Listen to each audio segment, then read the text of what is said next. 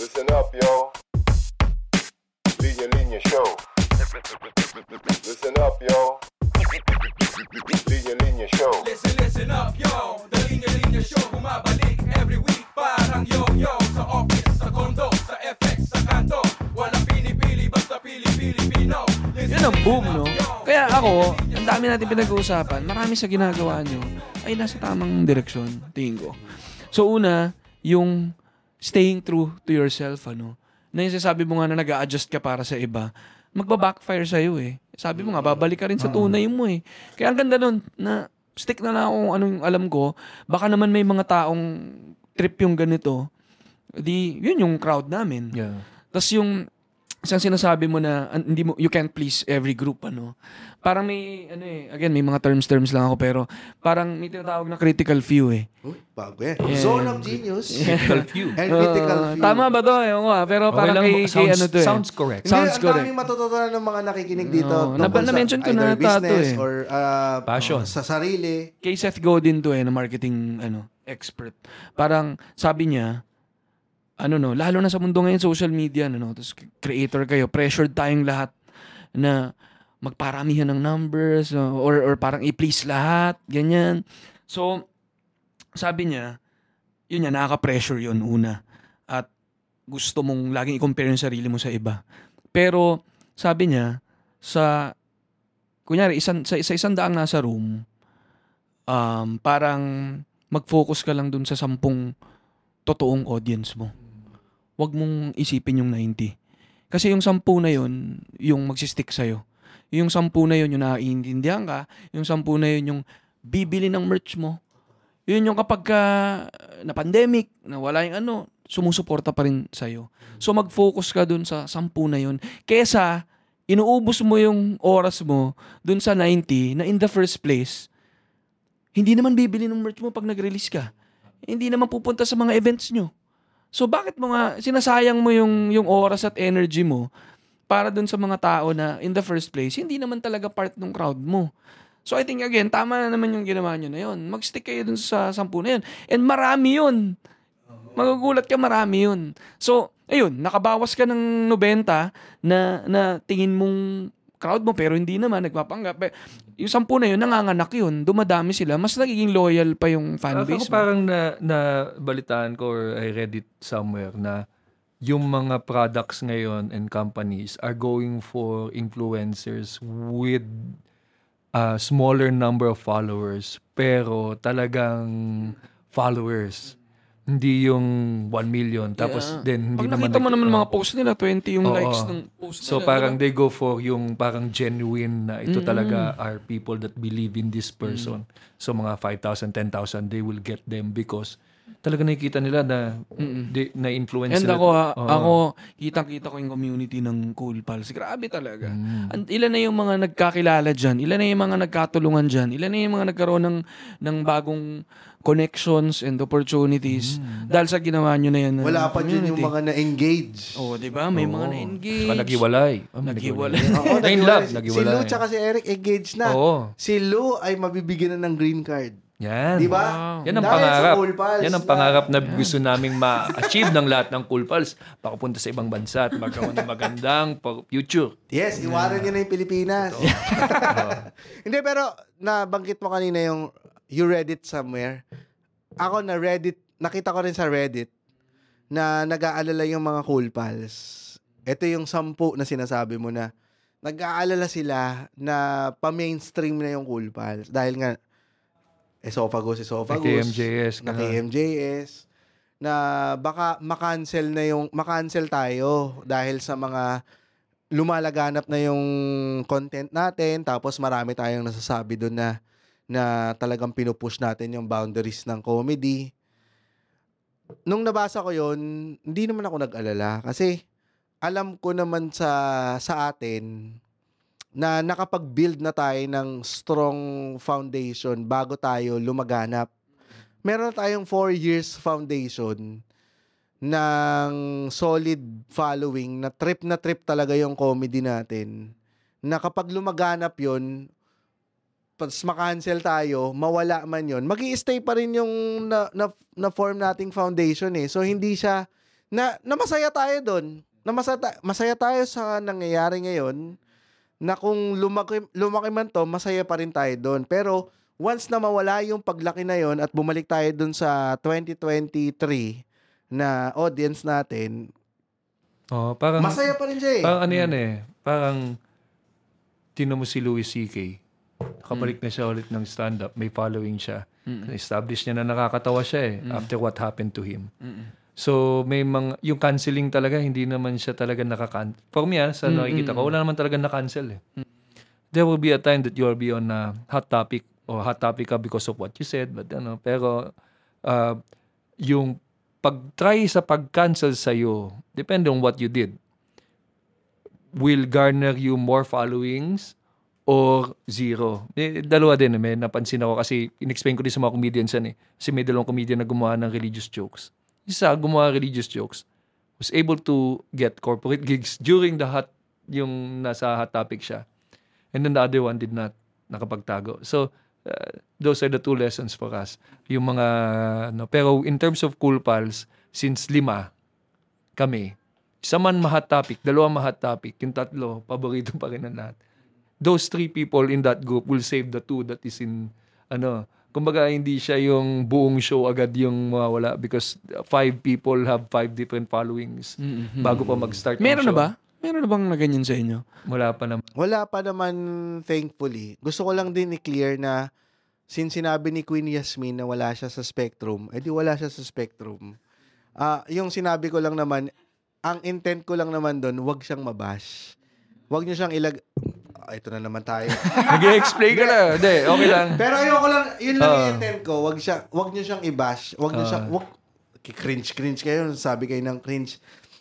Gusto lang niya magpasaya ng tao, pero hindi siya, kung sinabi niya wala siya sa spectrum, sino ba naman ako para magsabi na meron siya? Or sino ba naman tayong lahat para magsabi na meron siya na mental issue? So, so kung ano siya, siya talaga yon Nakikita ko lang, ang nakikita Pero ko nandito si Dr. Mendoza para magbigay ng kanyang ano. Isa siyang meteorologist. Pero nakikita ko sa kanya kasi genuine siya. Kung Ah, ano kasi grabe. yung pinapakita niya sa Grabe. ano sa video, yun yung nakikita niya. So, ah pasensya na kung nasabi ko yun, pero since sina nag-release na Binabash ka ba doon? Binabash ka ba doon? Hindi naman, baka inaagapan ko lang.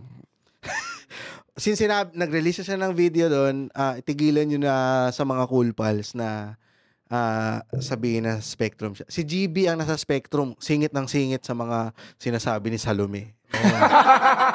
Totoo, sumisigit ako sa lahat kasi nanonood yung mga asawa nila. So, kailangan ko magpatawa palagi. Mm-mm. Parang kailangan ko hiritan. Hindi, kaya nga gluta-brief, mahilig talaga sumingit yan si ano eh. Si, si, si, si, Sa singit lang talaga Sa yung Singit lang talaga ako. eh. si, hindi, pero si, si, Yun yung Queen episode na hindi nagsalita si Nonong. Dalawang beses na siyang hindi nagsalita. Pag Amerikano yung guest, saka si Salome. Grabe Hindi talaga nagsalita si Nonong. Oo. Totoo, nakatahing lang siyang gano'n. ah. Kaya kung sumisingit ako, I was speaking in behalf of Nonong. Ang, ang unang sinalita ni Nung na ngay pepepepem, tapos ang sumunod na salita niya hanggang sa susunod na tawa. Wala, wala. Kawawa Natakot siya, naman si. Nono. Medyo kabado Talagang sila ano, siya lahat. kabado. Nanginginig. Oo. Nanginginig. Nanginginig siya kasi nandun si Carla. ganun. Nag-enjoy kasi hindi. Kasi pag malinis naman ang intention mo, wala ka naman talaga dapat. Yun ang sinabi ni James. Ah, anong sinas- Yun ang anong sinabi ni sinasabi James nun? on the way kay Ann on the way sa kotse. Alam mo, kung malinis naman, di makita mo, binabasa ko lang yung nasa Coupon Band. Gusto kong mapakinggan yung episode na yun. Sa- sa labas Tuesday, ano, next week. Oo. Tsaka January ako- 20. Mabalik lang kay Queen Yasmin. Grabe na-meet ko siya sa ano eh sa backstage ng isang event yung Go Hmm. Negosyo na Ano na ka? nag nag-invite Hmm. na-invite kami doon na mag, mag magsalita. Yun yung unang Go Negosyo niya na nag-perform siya, Hmm. mm. yung mga tao. Na-meet ko siya sa likod, genuine talaga. Mm. Pero iba siya doon ha, mababa yung boses niya at saka Inglesera siya. Sa totoong buhay. Mm. Talaga. Ah, iba kaibang queen yan, ha? Hindi, iba tayo, iba tayo. Ibang Queen Yasmin. Hindi, Queen Elizabeth yan. Oo. Hindi, pero kung, kung sino siya sa nakikita nyo, ganun na ganun ko siya na-meet sa labas. Mm. Ang sweet niya talaga, ang ang ang genuine. Oo. Kaya parang ako, naano rin ako sa kanya eh. Sobrang masayang tao lang Di ba? siya. Kaya hindi ko maintindihan yung mga ibang tao. Kaya na, na, na, na nung isang episode namin, hindi ko napigilang magsalita kasi naaawa naman ako dun kay Queen Yasmin na genuine yung content niya tapos ibabash ninyo. Di ba parang sa i-direct nyo na lang sa iba. Di ba? May mga corruption dyan sa gobyerno. Ang daming nangyayari sa paligid natin. Na, tapos, ang focus nyo si Queen Yasmin na nagbibigay lang naman ng, ng saya Hindi sa ko alam atin. mga tao ngayon talaga may time mambash. Mm.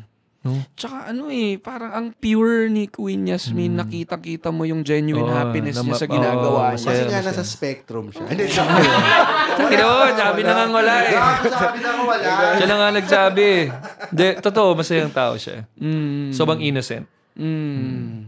And may ganun. Childlike. Oo. May ganun kami kaklase nung high school. Siya yung pinakamatalino sa amin, pero siya yung pinaka-inosente. So, Oo, eh, kasi sama mo na na sheltered. Hindi, wala. joke lang, joke Pero lang. nung college, Wala. ako naging party girl. Parang ganun. Pero meron tayo, may mga tao na slowly they'll mature or parang Inside ganun, joke ko na yun. Alam ko, nasa TV na, mainstream na siya ngayon. So, baka mamaya maging worldly na siya, hindi sa innocent. Basta sasabihan ko na lang lahat ng guest natin ng nasa spectrum. Para, Para safe, no? para si... Ni-expect mo, no? Ano ba? Sino ba next guest natin? Malamang nasa spectrum sa'yo. Oh, sa abangan nyo. Lahat ng mga guest-guest namin nasa So, ma- ang hirap. Yun yung siguro na isa sa mga kailangan mong i-accept when you are uh, do, uh, sharing your material or content online is that y- you will be getting some criticism or bashing and all of that especially when you talk about things that that you know yung mga bagay na sensitive para sa ibang tao ganyan you expect those things Saka wala talaga no kahit na ang saya naman nung episode na yun kay Queen, may masasabi at may masasabi pa rin talaga yung mga tao. Naiinis lang ako doon sa mga sinasabi nila na ano, anim na kayo dyan, di nyo pa sinapak. Meron bang ganun? Oo, may mga ganun. Yun na uso. Di ba parang... Labo naman ng mga ganun. Yun yung yun yung isa eh. Yun yung isa sa mga ako talagang when, when I see a kuwari a very uh, yung mean uh, comment o kaya harsh o kaya parang pabastos na parang nisip ko baka baka bata lang to o kaya ano yung mga tambay dyan na nasa computer shop na walang magawa na nakita yung page mo mag ano tapos pag sinagot mo hindi na babalik kasi nga wala na siyang pang extend eh. so so Sulit lang. Oo, piso ulit lang eh. So parang iniisip ko, baka ganun, baka yung mga pinag huhugutan mo ng galit, ah mga nan- mga bata lang na yun, walang magawa. Mm. Nahihirit lang. Alam mo yung, yung dinala nila yung gaguhan nila sa kanto dun sa online. Di ba? Parang ganun. So parang, hindi, parang kailangan mo din medyo i-ano na hindi sila worth it. Mm, mm, yun talaga. Oo. Kaya nga natuwa ako eh. Yung gumawa kong joke ay Jokoy, shinare ko sa mga comedians. Ang galing. 1,700 reacts, 1,600 laughing, may ibang puso, ganun. Isa lang yung angry. Sabi ko, ang galing ah. Si Jokoy. Oo, si Jokoy yung angry. Oo, si Nakarating Jokoy. kay Jokoy. Oo, yung Jokoy. Pero sabi ko, ang galing. So sabi ko, baka, baka, baka yung mga nandun sa akin are all for healthy, ano. Pero may nagbabash, may nag, merong mga nagko-comment na ano. Pero hindi sila yung ganun ka, Mm, kakupal. So sabi ko, ba, baka nakuha ko yung, mm, mm, yung mga, ano, mga 21 years old pataas, ganun, 24 years old pataas. Kaya medyo healthy yung conversation. mm, Yung lokohan, medyo may, hindi yung all out na gaguhan na talagang kupalan. mm. So sabi ko, okay to. Sabi ko, medyo... Hindi kasi ako nag-engage eh. Mm. I don't engage that much sa page ko. Kasi parang hindi ko nga alam kung sino yung... Kung gagawin ba ako or gagawan to. Walang patutunguhan, ganyan. Pero ang healthy ng conversation. So very, very ano. Nakatulong yung Cool Pals doon kasi madadala mo yung mga taong nagigets ka eh. Tama ka eh. Yung sampung tao will get... I don't have that much following. Siguro, ano lang ako, what? 50, 50 60k. Ah, pero Mm, mm, ibang klase yung support, ramdam mo yung love nila for your craft. So they say the right words in the comment section to make you feel nice. mm, So kahit isa lang yan, dalawa. Tapos putyang na, talagang they know me ha. Talagang they know my jokes. They know my comedy. So parang saya.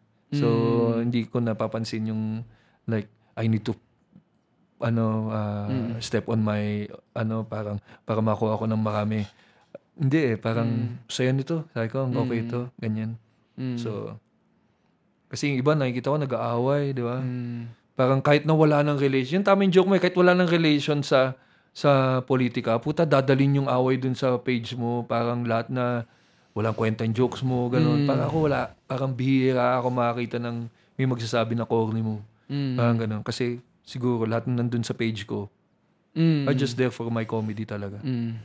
So Kailangan nakakatuwa. talaga na manage mo rin yung ano, no? Yung sarili mo. Yung Oo, expectation kasi- mo sa mga ganong tao. Pag, Kasi, pag comedian, puso mo yung nilalagay mo every time you write something eh. So if someone says something about what you've written, direkta sa puso mo yan.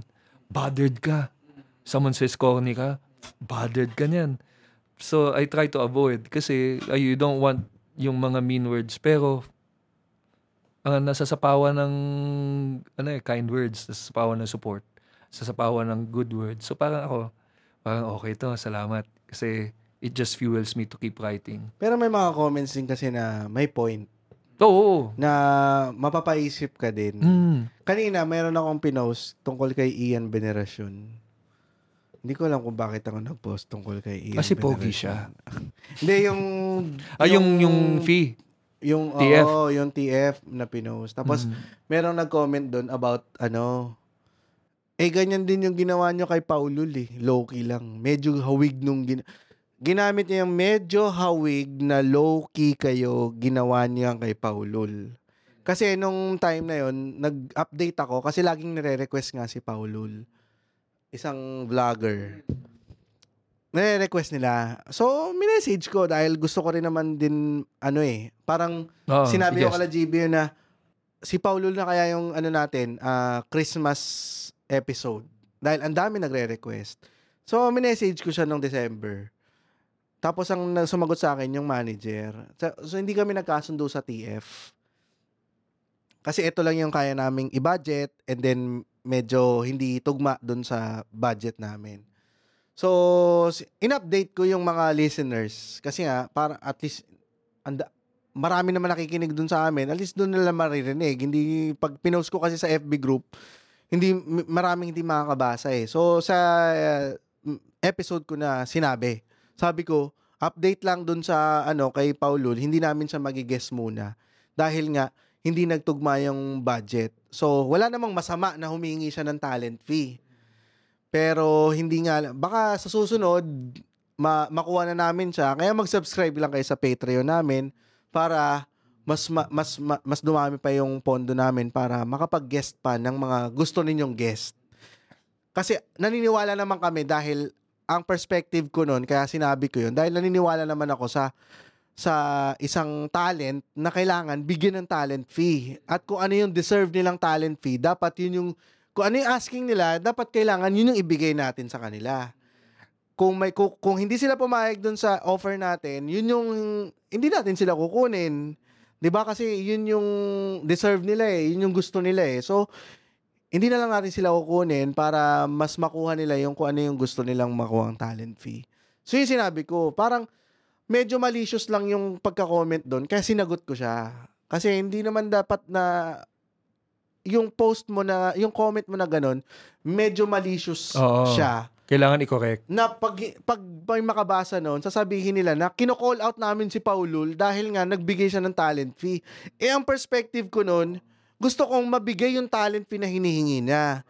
Pero hindi ko lang kaya ngayon kasi gusto ko na nawala kasi sa budget Oo, namin. hindi pasok. Oh, kaya sinagot ko siya kasi ang kailangan ko ilagay sa sa poder siya. Kasi nga pag may mga basang ibang ganun, sabi niya medyo hawig na Oo low nga, na pag, ginawa pag may niyo umuo kay- nga eh, no? pag may umuo nga dun sa Oo, comment niya. Na kay Iwasan. Paulul.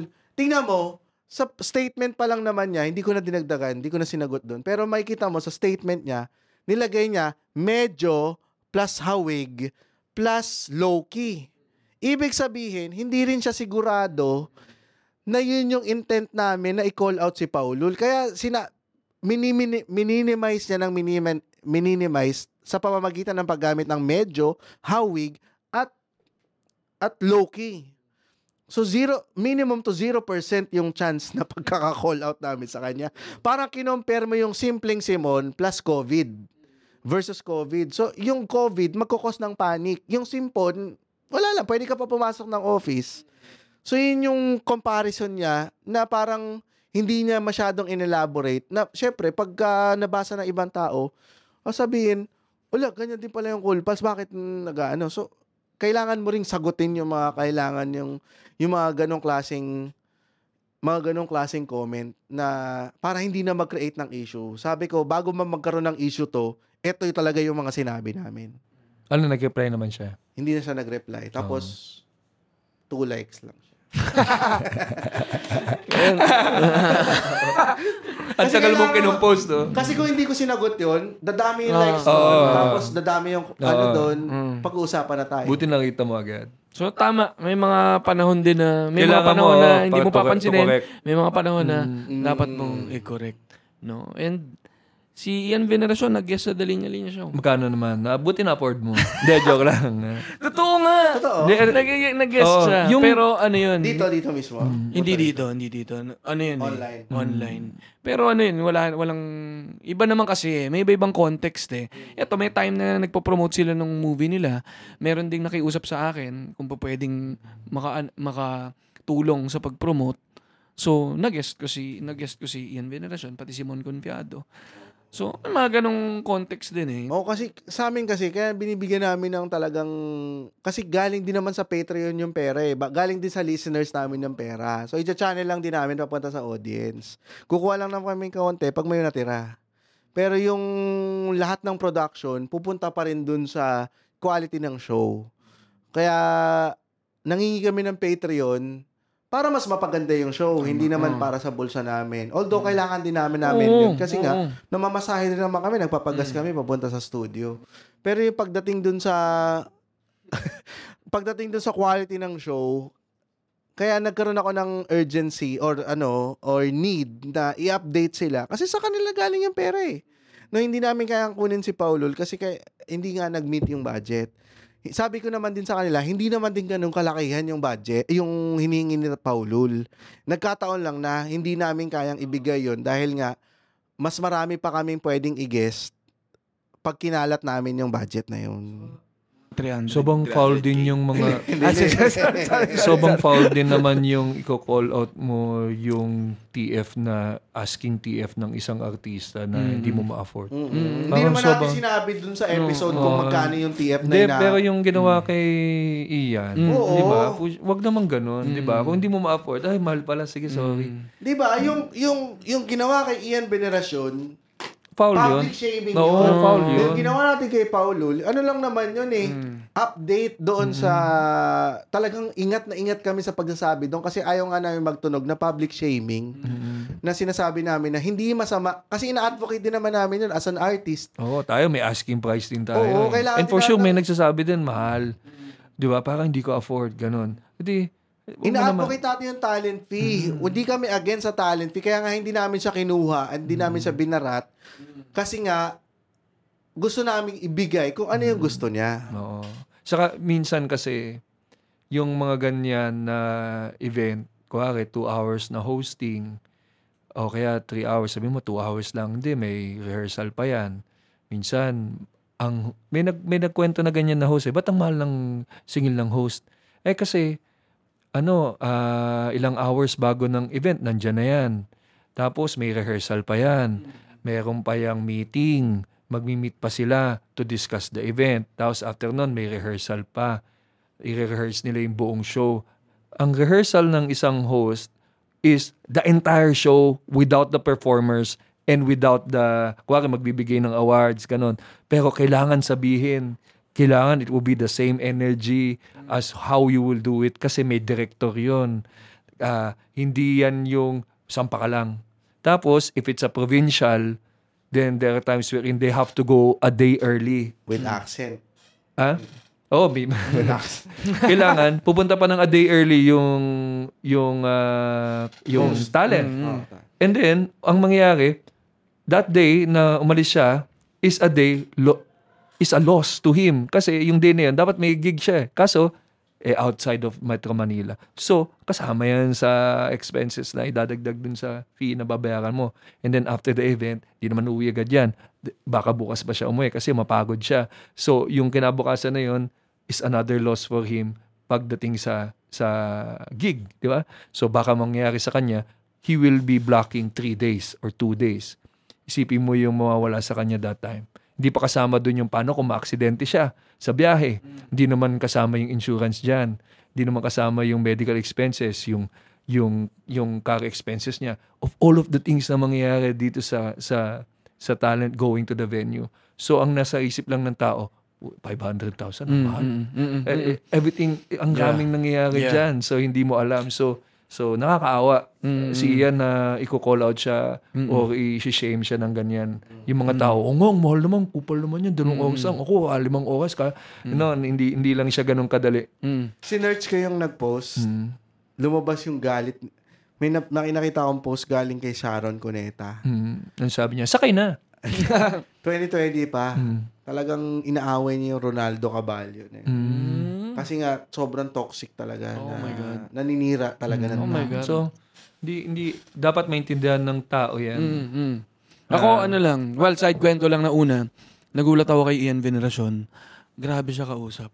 Ang sensible niya. Mm. Hindi siya all Tsaka looks. magaling kumanta yun. Oo, magaling pa kumanta. Ang saya ng kwentuhan namin, min. Ang, ang, para full of wisdom siya. Maganda ba yung eyes niya? ako. Parang sa eyes ka lang Pinag, ano ko nga sa akin, papa mo nga. na ano ko eh. Oo. Parang, mm, Oo. kaya pala. pero, pero, ako lang, hearing everything na doon. And maganda rin na narinig to ng mga listeners eh.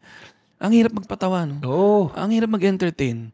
Ang daming ang daming kinukwento ni James at EJB dito na pinagdadaanan ng isang isang entertainer, isang creator para ma-deliver tong mga episodes na to para makapagbigay. Nagpa-podcast niya ng libre. eh. Gumagawa nga ng content para mapakinggan nyo Oo. ng ng walang singil. Pero itong mar- marami pang in-betweens na na bina, inaano ka pa. Marami pang sinisingil sa'yo na kung ano-ano. So, ang hirap magpatawa, no? And parang lumalabas pa rin yung disparity ng ng ibang professionals with entertainers and creatives as professionals. 'Di ba? Parang ibang profession na may respeto sila at walang tinatanong kung bakit ang mahal ng ng bayad ng isang ng ng 30 minutes sa isang doktor o sa isang lawyer. Samantalang yung sa isang komedyante na or isang creator, isang ano, ang daming i- ikapa, Issue ipapakalkula pa. sa para ipatunayan yung worth mo. No, samantalang, 'di ba? Hindi hindi rin nakikita ko ano yung nabibigay nung nung nung Actually, medyo profession ma- na yun. yung comedy as an art is something that is still uh, uh, very hard for for an audience to consume.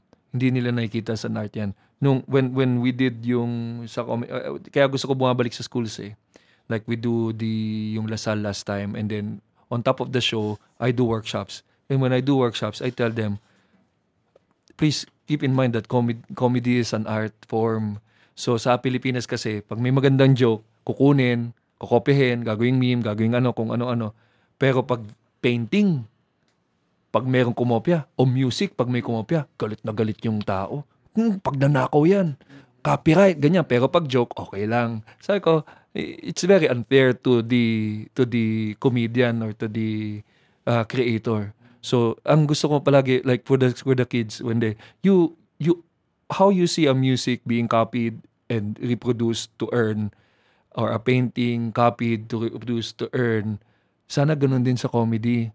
Sana ganun din sa art form namin, that you will treat it as an art form. Kasi talagang hindi, hindi talaga siya nakikita, hindi siya seryoso. No, nakakatawa. Nakakatawa kasi hindi man talaga kaseryoso-seryoso. Pero it's still, it's, yung comedy kasi, it's people's emotions. It's a, it's someone's emotions written in joke form with a punchline to garner a laugh. Ibang klaseng sulat yan because you have to get ev- someone's attention. You have to relate to someone. And then hide the punchline. Mm-mm, mm-mm. Nandun yung creativity eh, when you hide it. Nandun yung creativity, how you set it up. Tapos then, pag kinopya, okay lang. Di ba? Sa Pilipinas, okay lang yan. Joke lang yan. Ano ka ba? Ba't pinagdadamot mo yan? Di ba? Oh, Ilang parang- beses ilang beses tayong pumunta sa mga open mic na walang bayad. Hindi tayo binabayaran. Gagamit ka ng gas, ng oras na sana tinulog mo na lang, nakapagpahinga ka. Pero kailangan mo pumunta doon sa venue para i-perform. Maghihintay ka pa doon eh. Hindi ka pa sasalang kagad eh. Yun ang gym. Maghihintay ka ng 15 comedian para makapag-perform. Tapos pag nag-perform ka, bomba ka pa. Babalik ka pa ulit next week para i-try ulit na i-rewrite mo lang para maging nakakatawa. Tapos, by the time na gumana yon tapos makakita ng audience, tapos yung audience na yun, kukopyahin, ipe-perform sa mga tao. Tapos siya yung mabibigyan ng credit. Mm-mm. Saan yung paghihirap mo? Nanonood ka lang, putang ina mo ka eh! Oo, masakit siya. And then, to see people tell you na, nakita ko yung kay, sa post ni Rex, actually, nahawa ko sa kanya. Na si Rex Sabarete, when he was trying to call out si Jokoy for stealing his jokes, people defended Jokoy and told Rex na, these are just jokes, Rex. Huwag mong ano yan masyado. It's okay na, kin, na kin, parang for me as a comedian, I can relate to to any artist na nanaka or to any comedian na parang nanakawan tas napagkita tas parang wala lang sa mga tao. Nakakaawa. Ang hirap kasi pan, pa, pa- pakinggan or ma- makita na yung ibang tao na sinasabi nila nung time na election na wag tayo kay BBM kasi magnanakaw yan are the same people na pinagtatanggol si Jokoy na sinasabi nila na okay lang magnakaw ng joke, joke lang naman yan eh. So parang ganun lang dun siya sa level na okay lang kunin. Actually ano na yan eh kahit kahit yung mga veteran comedians ng Pilipinas, TV comedians, I've I've heard through interviews that they will say na parang okay lang kun- kunin niyo yung comedian com- joke lang iba, okay lang yan. And that's the training that that that that, that they've received. Kasi if you think about it, yung sinaunahang style ng ng mga comedy shows are only copied jokes that are performed in other venues by different comedians. Kasi hindi mo, pagwari, pumunta ka ng Iloilo, dinala mo yung jokes ng unang panahon doon, and then ikaw lang gumagawa ng jokes na ganun sa Iloilo, pero ginagawa na siya sa Manila. So, sa mga comedy clubs natin, ng mga gay comedy clubs, you, you hear the same jokes, di ba? Kasi ganun yung sinaunahan, ganun din talaga. So, it is just now, nung 80s, 90s, mikat na yung, yung stand-up that comedians are starting to say, bawal magnakaw ng jokes. Gusto Sabi- ko lang din bigyan ng context yung mga stance namin about Jokoy na bakit bakit namin kini, kinikrit, kinikriticize namin si Jokoy dun sa Glo- Golden Globes mishaps niya. Na hindi namin hindi kami hindi namin kinikriticize si Jokoy as a whole as a Filipino, kinikriticize namin siya dun sa mga maling ginagawa niya na pagnanakaw ng joke, pagsasabi sa mga local comedians. Kaya naman yung hugot namin kasi nag-perform si Red, si Aldo, si Yuki doon sa Mo Arena nung nagpunta dito si Jokoy. Tapos nag-kill si Red. May mga nag, may mga hindi lang si Red yung nagsabi sa amin nag-kill siya. May mga Pero madalas si Red nagsasabi na nakikil siya. pero may mga nagsasabi na mga comedians, ay mga ano audience na napanood si Red, sobrang tawan-tawa kami kay Red nung ano, 5 minutes lang yun, pero tawan-tawa kami. Tapos maririnig namin sa podcast sa Amerika kay Andrew Schultz na they ate shit.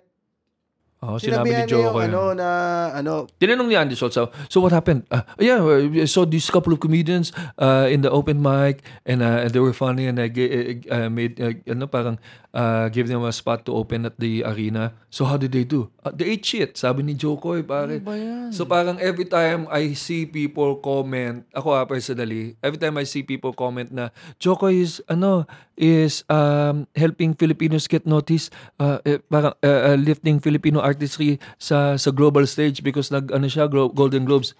Ang nag-resonate lang sa utak ko yung moment na nandun siya sa isang podcast with with American comedians, may mga puti ganyan, and he was and he, and he said yung mga local comedians ate shit. So parang ang sakit. Kasi isipin mo yan ha, proud ka sa kanya dahil Pilipino siya. Pero at that point, he was a white person. Ah, parang, ano ba yung punching down on the Filipinos. So parang nasa na yung Filipino side mo? Lifting Filipino comedians at that point when you were being interviewed by a white American comedian asking about how the Filipino comedians did. And the only thing you said was they ate shit. So Diba? parang all, all throughout your career Parang yun na ako- visible sa mga Pilipino. Oo, tapos parang nakikita mo yung mga Pilipino pag nagko-comment sila, ah, Pilipino yan, suportahan natin, bakit may Mm. inaano yan? Ah, 10 days lang siya, ganun. Personally ako, when I saw it, ang unang naisip ko was, it's a corporate gig, di ba? Ganun ang corporate gig, hindi ka tatawanan ganyan. But then, nung pinanood ko na yung video, nakita ko yung yung sinabi niya na na na some I wrote Mm. others no Mm. ah, di, no parang Yung di natawa. Oo, kanila yun. pag natiwa, pag natawa ka, ako yun. Mm, di ba? mm. Tapos, ah, 10 days, ganun. Sa, sa loob ko as a comedian, wag kang magsisi... wa- Wala kang sisisihin kundi sarili mo talaga eh. Yun talaga ang paniniwala ko ah, sa, sa, sa performer, sa comedian. Kasi ikaw may hawak ng mic. Mm. Ikaw ang decide kung ano sasabihin mo dyan. Mm. Nasa, nasa utak mo lahat ng jokes Mm. na sa tingin mo gagana. Mm. Wag mong, kahit na sabihin ni James, ni James, ah, ano, ah, ah, ano, ah, gawin mo ganito. Mm. Mm. Eh, ako ang nag-decide na gawin yung sinabi niya. Mm. So, ba't ko sisisihin si James? Si James nag-isip niyan, tangin na kaya ako hindi nakatawa. eh. O, Hindi ko pwedeng, you can never blame anyone but yourself. Mm. Tapos ginawa niya. Mm. Tapos nag-excuse pa siya na sampung araw. Mm. Alam mo yung ginawa ko sa that day, I posted dun sa writing group namin to remind everyone that we should not blame any anyone or the, the event, the organizer, kung pangit ang show natin, ang set natin because ano ah, lahat ng situation nakadepende yan sa skill set natin eh. Mm. So parang every time makikita ka na, ah, mahirapan ako dito ngayon ah. Katulad kanina, nag-perform ako sa inyo. I said, oh, kami babae dito. Baka hindi lumipad yung ibang joke. ko. So I transitioned and said, oh, ang, may, may kapatid ako, limang babae, ganyan. So I had to relate to them. So, pag, yun na nasa utak ko as a comedian. I'm not saying I'm, I'm better than Jokoy, pero I have to assess the, the situation. Kung paano ko mapapagan, mapapagana yung joke. Pag hindi gumana, then I have to go back to my may ano, may drawing board. Pabalik ako, tanga na, hindi gumana. Kaya mapapansin mo mga comedians after their set, tulala. Kasi they're trying to play back kung ano yung ginawa nilang mali o ano yung ginawa nilang tama and then what they can do on the next show that they can use that what they learned from this show. Parang ganun. Ako, ganun ako. Sa kanya, binlame niya. Mm. Alam mo sabi ko, let's think about Manny Pacquiao, sabi ko ganyan. Manny Pacquiao, sa first fight niya sa America, was only given two weeks notice to fight Ledwaba. Mm. Panalo siya. Di ba? Panalo siya and that's when he, he introduced himself to the world as one of the best. Mm. Di ba? And now he's a senator, sabi ko sa Pero yun lang yung example ko eh. Di ba? Sabi ko, all our lives, we're preparing for that big show. Mm. We are not preparing for a 20 people uh, in our heads. Ah, when we dream big, we dream big. Perform ako sa malaking arena, perform ako sa TV, perform ako sa ibang bansa. And you prepare for that sa open mic with three people, five people watching. So when you're given the opportunity to land a gig that is big, that's when you pour everything that you've learned. That's when you pour your heart out. And if you fail, it's okay. Mm. Okay lang. Okay lang bumomba. Yung sinasabi ko sa mga tao sa comment section ko, it's okay to bomb. I'm not talking about the bombing. I'm talking about ba't siya naninisi. Bakit? Tapos sinisisi na niya yung writers niya and then we still support him for that bad act. Hindi dapat sinusuportahan yung taong naninisi sa Diba? failures niya. Di ba? Ikaw ba? Maraming ginag may mga ginagawang kalokohan ni isang tao tapos gusto mo mag-focus lang tayo dun sa good side. Oo, sa Pilipino, Pilipino siya eh. 'Di ba? Supporter ka na ikaw bi, i, i- kinikriticize mo yung mga government officials dahil sa pagnanakaw nila. Kunyari, Bong Revilla, para hindi naman tayo polarizing na BBM ako kagad. Bong Revilla, nagnakaw. And then may ginawa siyang batas for the senior citizens. Kakalimutan mo ba yung pagnanakaw? 'Di ba? So so bakit dito kay Jokoy kaya mong kalimutan yung prinsipyo mo pagdating sa mga politicians, pagdating dito sa ina-idolize mong comedian, kaya mong kaya mong kalimutan yung prinsipyong yun. Tapos kapag dating naman sa amin na kami directly affected kami dun sa ginawa niya sa pagsasabi niya tungkol dun sa they ate shit. Oo, kasi represent... Bitter kami kagad. Eh, hindi ba kami pwedeng magkaroon ng sariling hugot dahil personally niya kami inatak? Na magkaroon ng ganong klasing resentment sa kanya na magkaroon ng sari magkaroon ng ano yun yung sinasabi nating yung ah kasi sinasabi niya all for Filipino siya eh. All for Filipino talents eh. Pero hindi kami, nabubullshitan kami sa Oo, ganun eh. kasi when you know- sabihin na all for Filipino talents, tapos iba-backstab mo kami sa American podcast na parang hindi naman nagko-connect. Isipin mo, Hindi consistent. Kuwari, nag-meeting kayo, di ba? Kinomplain nila, oh, baba t-shirt sales natin this month. Tapos sabihin mo, actually, yung magandang sales dyan, yung dalawang t-shirt ko, ako nakaisip niyan. Yung walong di maganda, si Jim yan. Mm. Di ba? Para, Selective. para lang to save your face. Mm-mm. Sa situation na you will look bad, ang ilalaglag mo iba. Yung siya sinabi namin sa Cool Pals na episode namin na parang okay lang sana kung isang beses lang namin na nakita yan sa pag-ugali ni Joko eh. Pero consistent eh. Mayroong Malaysia na in-example ni GB doon sa Oo. episode actually, na meron din ng comment sa post ko of someone who saw Dubai. the, the ano, hindi, sa Malaysia. Malaysia din. Malaysia niya napanood. Nag-comment siya dun sa post, sa, sa comment section ko. Sabi niya, you know what? Ano din, nag, nag-diva daw siya kasi konti lang inanood sa kanya sa Malaysia. So parang he was just trying to pass the time. Tapos parang ginawang open mic yun eh. Parang nagbabasa lang siya ng joke sa phone. Tapos sinasabi niya na parang he's working on jokes for his next ne- Netflix special. So parang ang comment ng mga ibang comedians sa Malaysia, parang I, it felt like we're watching an open mic. Sabi nilang ganun. It was not an actual show. This was bago 2018 pa, ganyan, 2017, 2019 Diba? pa. Yung So, ang dami na. kasi yung mga klaseng tao na ganyan na sila yung mga G na G nung election. Tapos biglang nung convenient na sa kanila dahil sinusupo, dahil favorite nila tong guy na to. Pero alam mo, Kami na yung Mm. lahat ng sabihin namin is considered as bitter. oo, Mm. totoo. Pag nag-comment ka, inggit ka lang. Mm. Ginaganon nila si, Galingan si, kasi. si Rex Navarrete, ginaganon. Mm. Ano, parang, ano, he's cashing his, his check in the bank already uh, while you're saying this. Parang ganon. O kaya, nainggit ka. I, I sense some jealousy and bitterness dahil di ka sumikat. So hindi na tayo pwede magsalita porket malaki na yung tao. Oh, Kaya labo nga, talaga eh. labo. Nasaan di ba? yung ano, nasaan yung power, yung yung power mo as an individual na wala powerless ka na pala kapag sumikat na ang isang tao. Kaya yun na, alam mo, I was contemplating. Sabi ko, itong taon to was, uh, ano, kinocomplain na nagnanakaw, cheating, and all of this. Tapos sumikat siya. Tapos nung sikat na siya, kahit i-call out mo siya na sa mga ginawa niya, wala na nangyayari. So ikaw parang, magnakaw na lang kaya ako. Oh, di ba? Gumawa na lang kaya ako ng joke sa iba. Oh. sa mga gagawin niya. Yeah, Kung as ganun naman pala yung prinsipyo ng lahat ng tao. Di ba? Parang, Ah.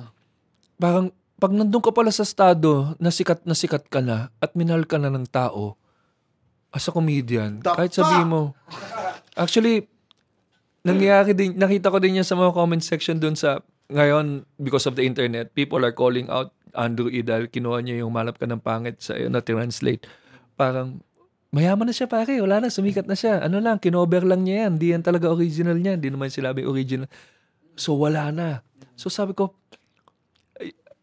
it is it is something that that plays in your head na parang ganyan din lang pala eh. Ba't ba ako nagpapakahirap sa originality? Ba't ba ako nagpapakahirap sa ganito? If, if stealing jokes is okay to other people, para lang ma-reach ko yung, yung pinakal ng success. And then when I'm there, I'm cashing in the money, meron na, mayaman na ako, wala na akong pakialam. Pero, di ba? Pwede pala Ma- mag-untouchable may, magmama- may, mag- may magmamahal pa rin pala sa akin. Yun. 'Di ba? Meron pa rin pupuri sa akin. So, ba- para saan pa tong ginagawa ko na dapat nandito ako sa lane na tama? 'Di ba? Eh ang bagal dito sa lane na 'to eh. If you notice, if you try to do things right, you are in the slowest lane to success or to to money. Kasi ginagawa mo yung tama eh. Pero if you if you wanna go fast, you have to skip some lines, 'di ba? Parang kailangan mo magana magnakaw ka ng joke o, o you step on people, 'di ba? So parang pag nandun na pala nakuha mo na, tangin hindi ka na mabababa. Kaya ano no, lumalabas din kung gaano ka critical yung role ng audience. Kung gaano ka critical yung role ng mga botante. Kasi na na-empower nila in the wrong way itong mga to. 'Di ba? Nabigyan nila ng entitlement tong mga to dahil ti- imbis na i-call out ng mga yan, eh, hinahayaan pa nila. Oh, parang ay, na- ano, na- ano ang tawag dito? Idol- naninihasa pa. idolatry. Yes. Idolatry. Blind Diba? following. Yan, idolatry. ganyan. So it's okay. Sabi ko nga, yun nga eh. Yung mga Lenny-Lenny pa kayo. Idol yun pala. idolatry. Idolatry, idolatry. So parang pag nag idolize mo na, yun na. Alam po.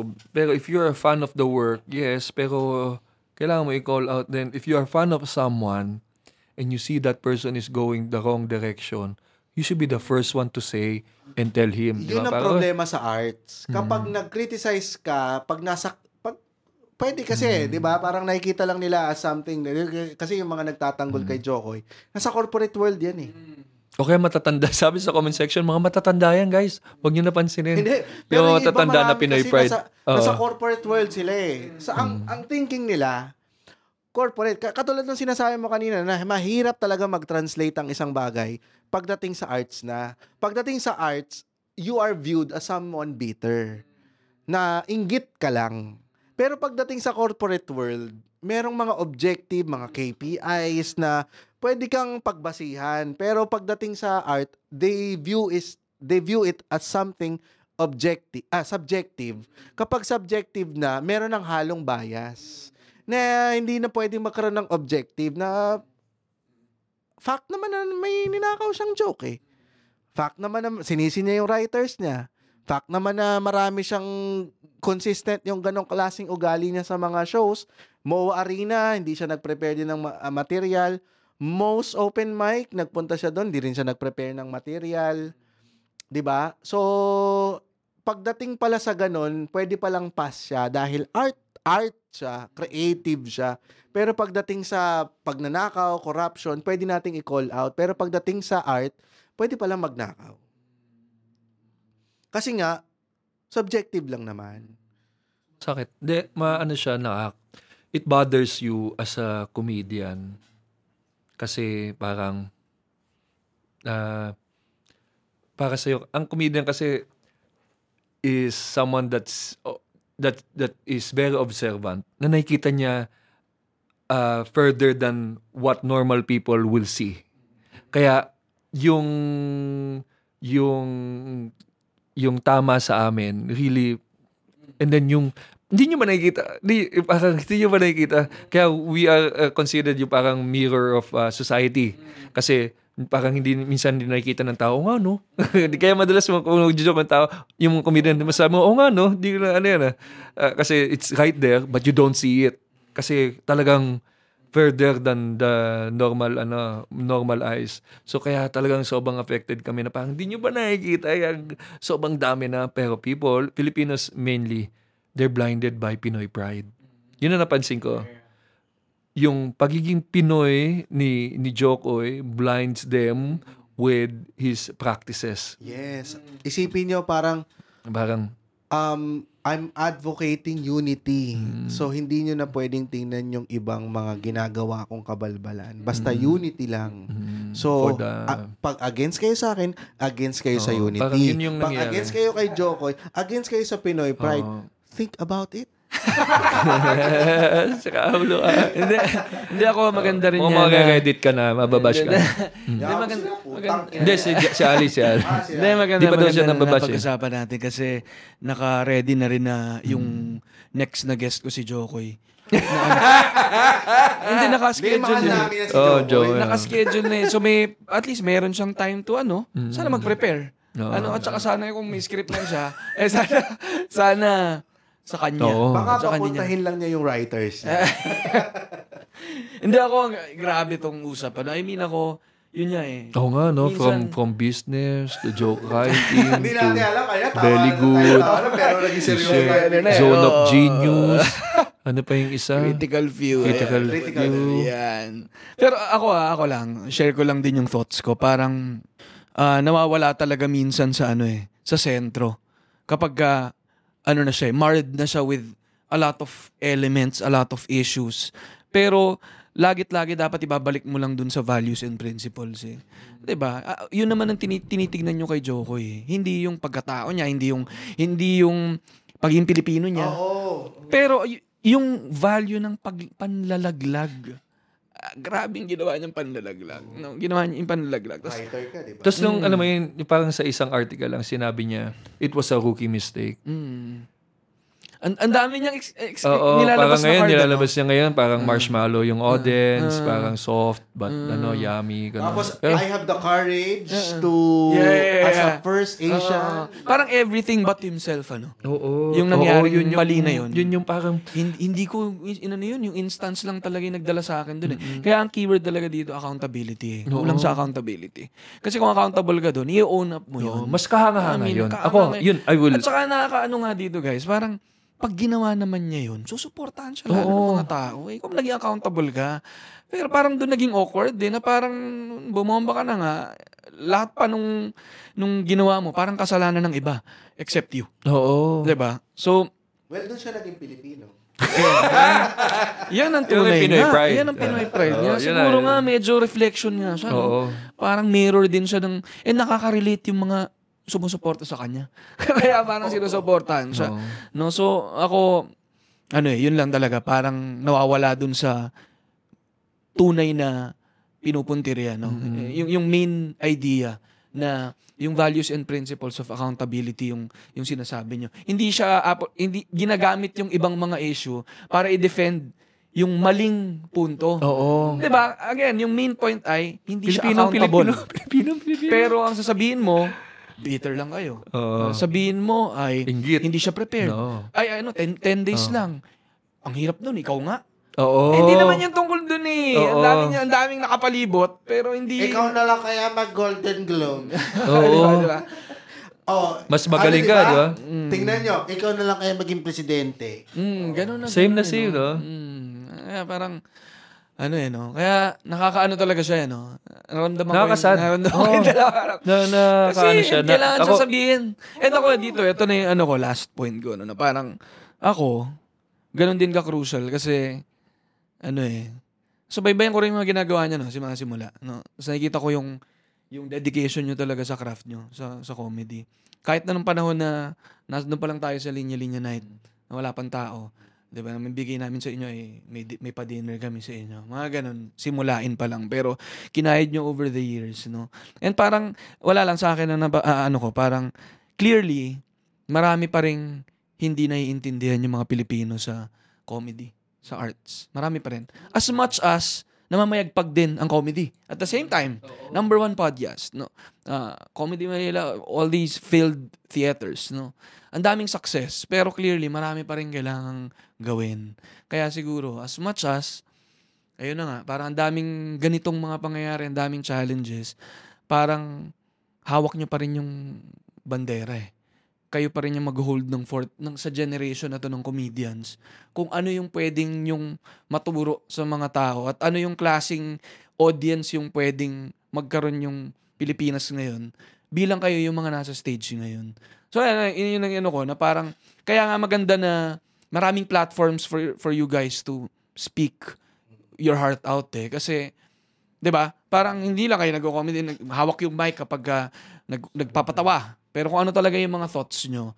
And ginagawa nyo to to educate din, ano? And para para rin ma-call out yung mga dapat ma-call out. At saka overall, ma-improve yung audience ng ng mga Pilipino. Same goes to sa pag sa politika. Kapag may mga tao rin na pumupuna sa mga choices natin o kaya sa mga sa mga ginagawa natin, hindi rin siya pwedeng tignan lagi as something na binababa mo lang. Hindi ka talaga para sa Pilipinas kapag nagki-criticize ka. 'Di ba? Same goes sa ginagawa natin ngayon sa comedy na parang tinitignan natin yung mga bagay na na dapat nating pwedeng pag-isipan, pwede pang ma-unlearn, pwede pang may mas matutuhang bago. So, ganun din, 'di ba? Oo. Pag sinasabihan nyo kami ng bitter, ibig sabi ang katumbas niyan dun sa politika, sinasabihan nyo yung isang tao pag against sa government, komunista ka. So, tingnan nyo mga camping. tingnan assess, nyo. assess, Assess lahat naman, lahat nyo. naman. BBM, kakamping, Kung ano gusto- man. Kung DDS, sinasabihan ganyan. nyo kami bitter pero kakamping kayo, aba, tingnan nyo yung sarili ninyo. Oo. Kung totoong nakikita niyo yung values ng pinaglalaban ninyo. Baka naman kakamping lang kayo dahil convenient sa inyo. Hindi dahil yun ang values ninyo. Bago may tinamaan, may tinamaan, may tinamaan, may, may tinamaan na critical few. Oo. Ayun, ayun, yan naman ang mahalaga. Oo, yun ang magalaga. Yan ang mahalaga. Maraming salamat, Ali, sa platform na ito. Oo nga, at ah, sana ay uh, batikusin ka sa Reddit. Sayang sana. Gusto ko na sabihin kasi yung technical term doon sa sinasabi, yung ginawa ni Jokoy na blame niya yung writers, yung tawag doon joke save. Mm. Sa joke save, um, doon lalabas yung totoo mong character. Mm. Kasi pag na-put ka na in some pressure, lalabas yung character mo. Kasi may mga joke saves din naman kami. Oo. Ang joke save ko, parang, ay, hindi gumana, hindi kayo natawa doon. Sige, hindi ko na gagawin yun. Alam Buburahin ko na yun. Ah, ala- diba? Sa akin Ah. pa rin ang sisi. Pero sa kanya, ang joke save niya, sisi sa iba. Oo. Alaalala ko, ito yung pinaka-effective ko na joke save pag nasa international shows ako. Pag mayroong dito tumawa. Kasi magte-try ako gumawa ng new joke eh. So pag gagawa ka ng new joke sa comedian, kailangan meron kang pangtawid sa next joke. Ang pantawid mo is one-liner that will get some laughs. Medyo pwedeng related dun sa joke mo or hindi. Just to be able to cross to the next joke na may tawa. Kasi sakit na hindi ka nakakarinig ng tawa. So ang sinasabi ko, I'm a third world comedian.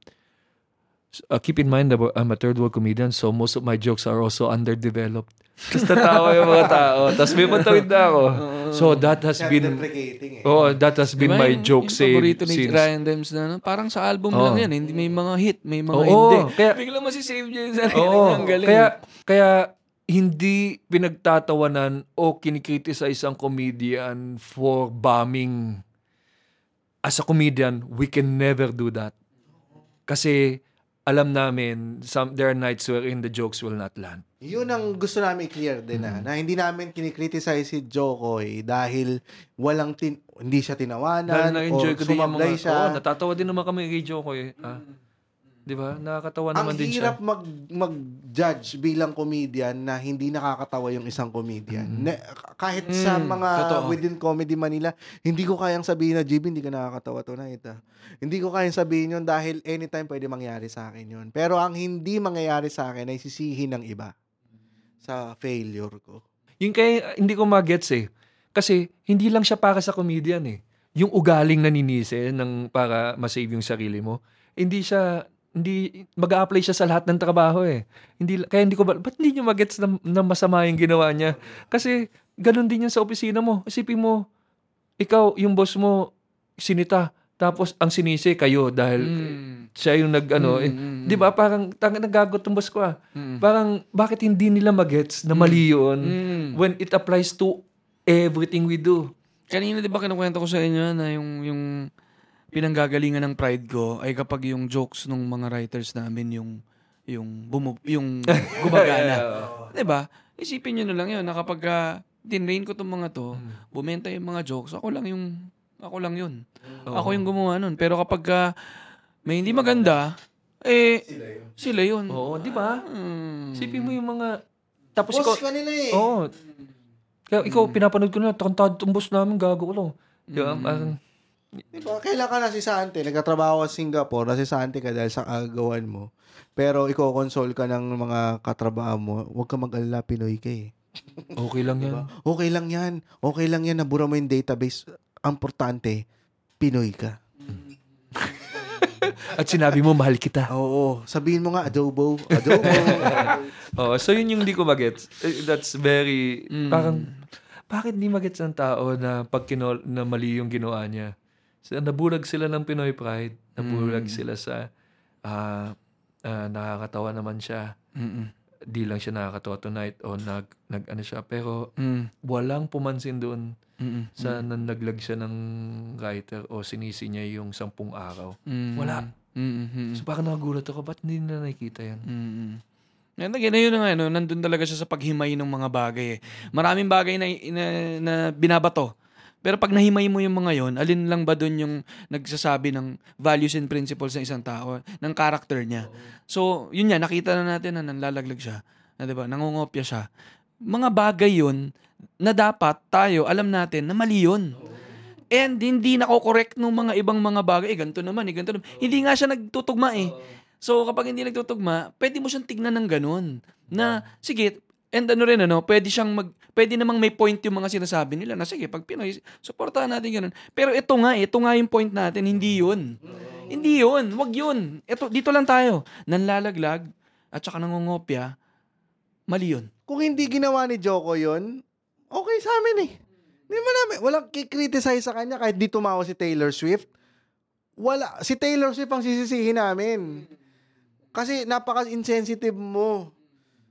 Pero, ay, napaka-sensitive mo pala. Pero, ginawa niya yun sa writer. So, Oo. Alam mo nung narinig, Bad nung taste. paggising ko nga noon, sinabi nila, bumaba si Jokoy, ayoko pa panoorin. Ayoko panoorin kasi nahahawa ako. Kasi I, I relate eh. Nakaka-relate ka sa kanya na puta hindi, hindi madaling trabaho yan. Kasi noong una ko nalaman na siya, kinabahan na ako for him. Kasi Ricky Gervais yung susundan niya. Eh si Ricky Gervais, insult comedian talaga. In-insult, in, pag, kumbaga parang ga, ginagago talaga niya yung audience. So parang ang layo sa style ni Jokoy. So ako puta, paano kaya to nakakatakot? Tapos din kinabukasan ko yung fear ko, nagkatotoo nga bumomba siya. Ako puta, hindi ko mapanood. Hindi ko kaya mapanood. Kahit na kahit na kaibigan ko si Rex and I know kung ano yung mga pinagagawa niya as a comedian, I kinda I kinda relate dun sa sitwasyon na bumubomba na ayoko makita ng bumubomba yung isang komedyante. Tapos din nakita ko yung sinisidya yung sabi ko, putang ina gaga to. Ba't mo pa sinabi yan? Para kang alam mo yun, puta, okay ka na eh. Okay ka na eh. Pero puta, ba't sinabi mo pa yan? Nakakahiya ka. Parang ganun. Yung nasa isip ko, nakakahiya. Ba't naman ganun pa yung ginawa mo? And ako ito, ah, may isa pa akong point. Parang, paano kung talagang bumenta ng sobra yung kay Jokoy? Kasi bumenta, so, sumabog, sumikat siya lalo, pin all praise. Sa akin, again, kung magsistick ka dun sa mga points na na Hindi values na and principles, kahit na sumikat at, at, at bumenta yung mga jokes niya na yun, mali pa rin yun. Oo. Gets ba? Oo. Parang, parang, it it doesn't make it right. Oo. Kaya, walay man or sumikat, the point na meron pa rin siyang mga characteristics na, na, na inuulit-ulit niya, yun at yun pa rin ang babalikan na dapat talagang i-call out. And ako ulitin ko lang din na ginagawa natin to, hindi nga para maging bitter, hindi para tirahin si Jokoy and all. Part ito ng pag-call out ng mga dapat i-call out. And part ng education na sana maintindihan natin to. And kayo nga, komedyante nga kayo, kabreed nyo yun eh. O, di ba, dapat nga, alam nyo yung pakiramdam na yun eh. Kaya credible kayo na, na ah, di ba, parang gusto nyo namang mag-succeed sana eh. sa'yo credible kami. Pero sa mga mga nakikipinoy pride, bitter kami. Okay lang naman yun. Bad practice. Pero Bad practice kasi kung yun. maglileni din kayo, ay... Wag. Ang sakit ng alam mo yun, no? talaga chineckmate mo eh. Oo. Hindi, pero ganun. Mm, 'di ba, 'di ba? Kaya, again ano, ito personalities kap- kapag ka personality ang sinasamba mo, hindi yung character lalabas. Lalabas. 'Di ba? tayong mga level-headed at mga alam natin kung ano. Alam natin kung tumatawid na tayo sa idolatry at alam na natin kung na, kaya nating himayin yung mga ginagawa ng isang tao para alamin natin kung ito ba talaga ay karapat-dapat o hindi na kailangang i-emulate o ano o o i-criticize. So, i-criticize mo kung ano yung kailangan i-criticize, purihin mo kung ano yung kailangan purihin. Pero at this time, kailangan siyang i-criticize. Mm, Same way na kapag may gumawa ng kahit sino sa inyong tatlo ngayon dito, kaya dapat sabihan. 'Di ba? Oh. Yun, yun, yun yung point eh. So, hindi siya Oo. dahil si Jokoy siya. Pero, it could have been another comedian. Mm. Pero kung ganun din ang ginawa niya, ganun din ang sabihin. Hindi dahil siya si Jokoy siya. Di ba? Totoo. So, ngayon, ay, wala lang. Sana, i-link mo kaya to dun sa mga nambaba sa'yo, itong episode. Makakarating. Siya, may infiltrate na yung linya-linya sa show ng mga ano. Ka, ka. Si Ali po ang nag, ah, ano sa amin, Request. fuel. Wala akong pina-fuel Oh, dito. ano, Thanksgiving lang yung sabi namin topic. Pero grabe, grabe. I mean, Saya, ako, saya. ito, Ako ito ang dami yung... ko natutunan sa'yo, Ali. Salamat. Ay, nako. Grabe, As grabe always. to. Thank you. Hindi ko ala, hindi ko akalain magiging fruitful tong episode na to. Akala ko tarantaduhan lang to eh. Muntikan pa nga hindi matuloy ito, guys, di ba? Nagbakasakali lang kami. Again, galing si si GB at saka si James sa performance nila dito sa linya-linya. And, ano no, At hindi namin sinisi yung mga writer. eh, this is easy writers. Wala ah. kasi kami writer. Eh, Oh, actually, 10 days lang to, no? Hindi, na, na, na, sabihan Actually, kami, 10 10 days lang din talaga. Actually, no? actually, 10 days lang. Niready ko na eh. Sabihin ko nga. Oo, oh, niready ko rin eh. Kaya nung sumpa ko dyan, sabi ko, sino mga batang 90s dito? Pero wow, ako talaga parang wala lang, ang saya lang mag full circle ng nangyari ngayong gabi na to. Pero napansin ko, at dalawang oras tayo nag-record. Ngayon lang lumamig yung aircon, ha? Pa-check mo, ha? Sabi sa'yo, mainit lagi usapan dito. Ba't sa akin mainit. uminit? Kasi naka-jacket ka eh. Nagtaas lang ako ng Oh, jacket. joke lang, joke lang, joke lang. Uh, pero sobrang salamat guys. Ano? And ito rin yung kala- klase ng conversation na gusto kong magawa sa inyong dalawa. Na halo naman siya na anything goes. Oo. Pero halo rin na mapupunta tayo sa seryosong usapan din. At marami ring mga bagay na feeling ko kung kayong dalawa, hindi nyo rin mapag-usapan with sa setup nyo sa Cool Pal. Sabi mo nga, 'di ba Dahil yung setup nyo naman doon ay mag, magkulitan. Mag- ano. And ito yung platform sana na at least Mm. Well, di natin in-expect. Hindi ko naman din pinlano. Pero napunta tayo sa mga bagay na tingin natin, pakiramdam natin, dapat pag-usapan. Oo. Saka nakatawa na sa sentro niya ng usapan, passion, creativity, and where to take it. You know, Tapos yung principles, ganun, di ba? Di ba? Galing. Y- yung, yung naging te- tema nung usapan versus dun sa creative and and non-creative ano clashes. Galing. Gustong, ang ganda. Lahat siya, in, related sila lahat sa creativity. Mm. Kaya mula sa linya-linya, linya-linya show, maraming maraming salamat. James Garaan, GB Labrador. Hindi lang dito sa podcast episode na to, pero yun, sa kaninang performance nyo, sana nakita nyo rin na may mga mukha ng mga, ng mga uh, Oo, oh, kaming Taylor Swift kanina. Sabi mo, isa, na nakagano, nakagano, no? Nakagano, no, sa akin. Sana Ben and Ben na lang. Ba't pa kinuha to? Hindi, pero alam mo, hindi ko makakalimutan sinabi mo yan sa akin, GB, ha, na ano, lagi akong sinasabihan ni GB no na, sabihan mo lang ako, papatawanin natin yung mga staff nyo. Mm. Diba? Lagi akong sinasabihan ni GB nun. So ako minamanifest ko talaga na one day, makakaano rin na pagka, ano, Oo. mababalik sa mga May balik tao. din namin yung saya na binibigay nyo sa amin through your shirts. Saka yung supportan nyo sa Comedy Manila saka sa comedians since day one talaga. Kaya forever yung uh, we will be forever eh, ano, parang tied up. oo, partners. Forever partners in this comedy scene sa Yeah, Pilipinas. kami rin, syempre, grateful kami na pinagkakatiwalaan nyo naman yung, Kailangan nyo ng model. oh, Mga panot, ganyan. Kaya hindi no. Kaya mo ba yung numbers? Pero ano, ako excited ako. Marami pa tayong mga papagtutulungan. Saglit lang kami nag-usap kanina. Ang dami na nating naiisip na mga pwedeng pagtulungan Oo. for the year. So, align lang tayo. Maraming, marami rin kaming gustong i, ilapit sa inyo para mapagtulungan natin. Lahat naman to para, 'di ba, makapagpasaya pa tayo ng mas Katulad marami. nga nung ano eh, yung darating na fifth anniversary special ng Cool Pals. La, kinopyan Hmm. namin sa linya-linya lang. Kinuha rin namin yung production niya. Yung gabi na naman Lahat. productions. Pwera lang ikaw. Hindi, lang. lang si Ali. Oo, Para wala sa si Ali, oo. linya naman dyan. May 11 para sa mga Yun. Cool Pals. Papadrawingin din namin si Punch. Ganun. Mm, yun, yun, yun, yun, yun. Same Ganun na ganun. venue, kung Same saan yun. Ganun na ganun. lang. Pati yung latag ng ano, lahat. Kaya pag pumunta kayo doon, pag sabi niyo, baka linya-linya lang to ah. Same band. Same band. Telec ka rin, ano yung mga... Sabi ni Ali, gago to mga to. Ginukoy ako ah.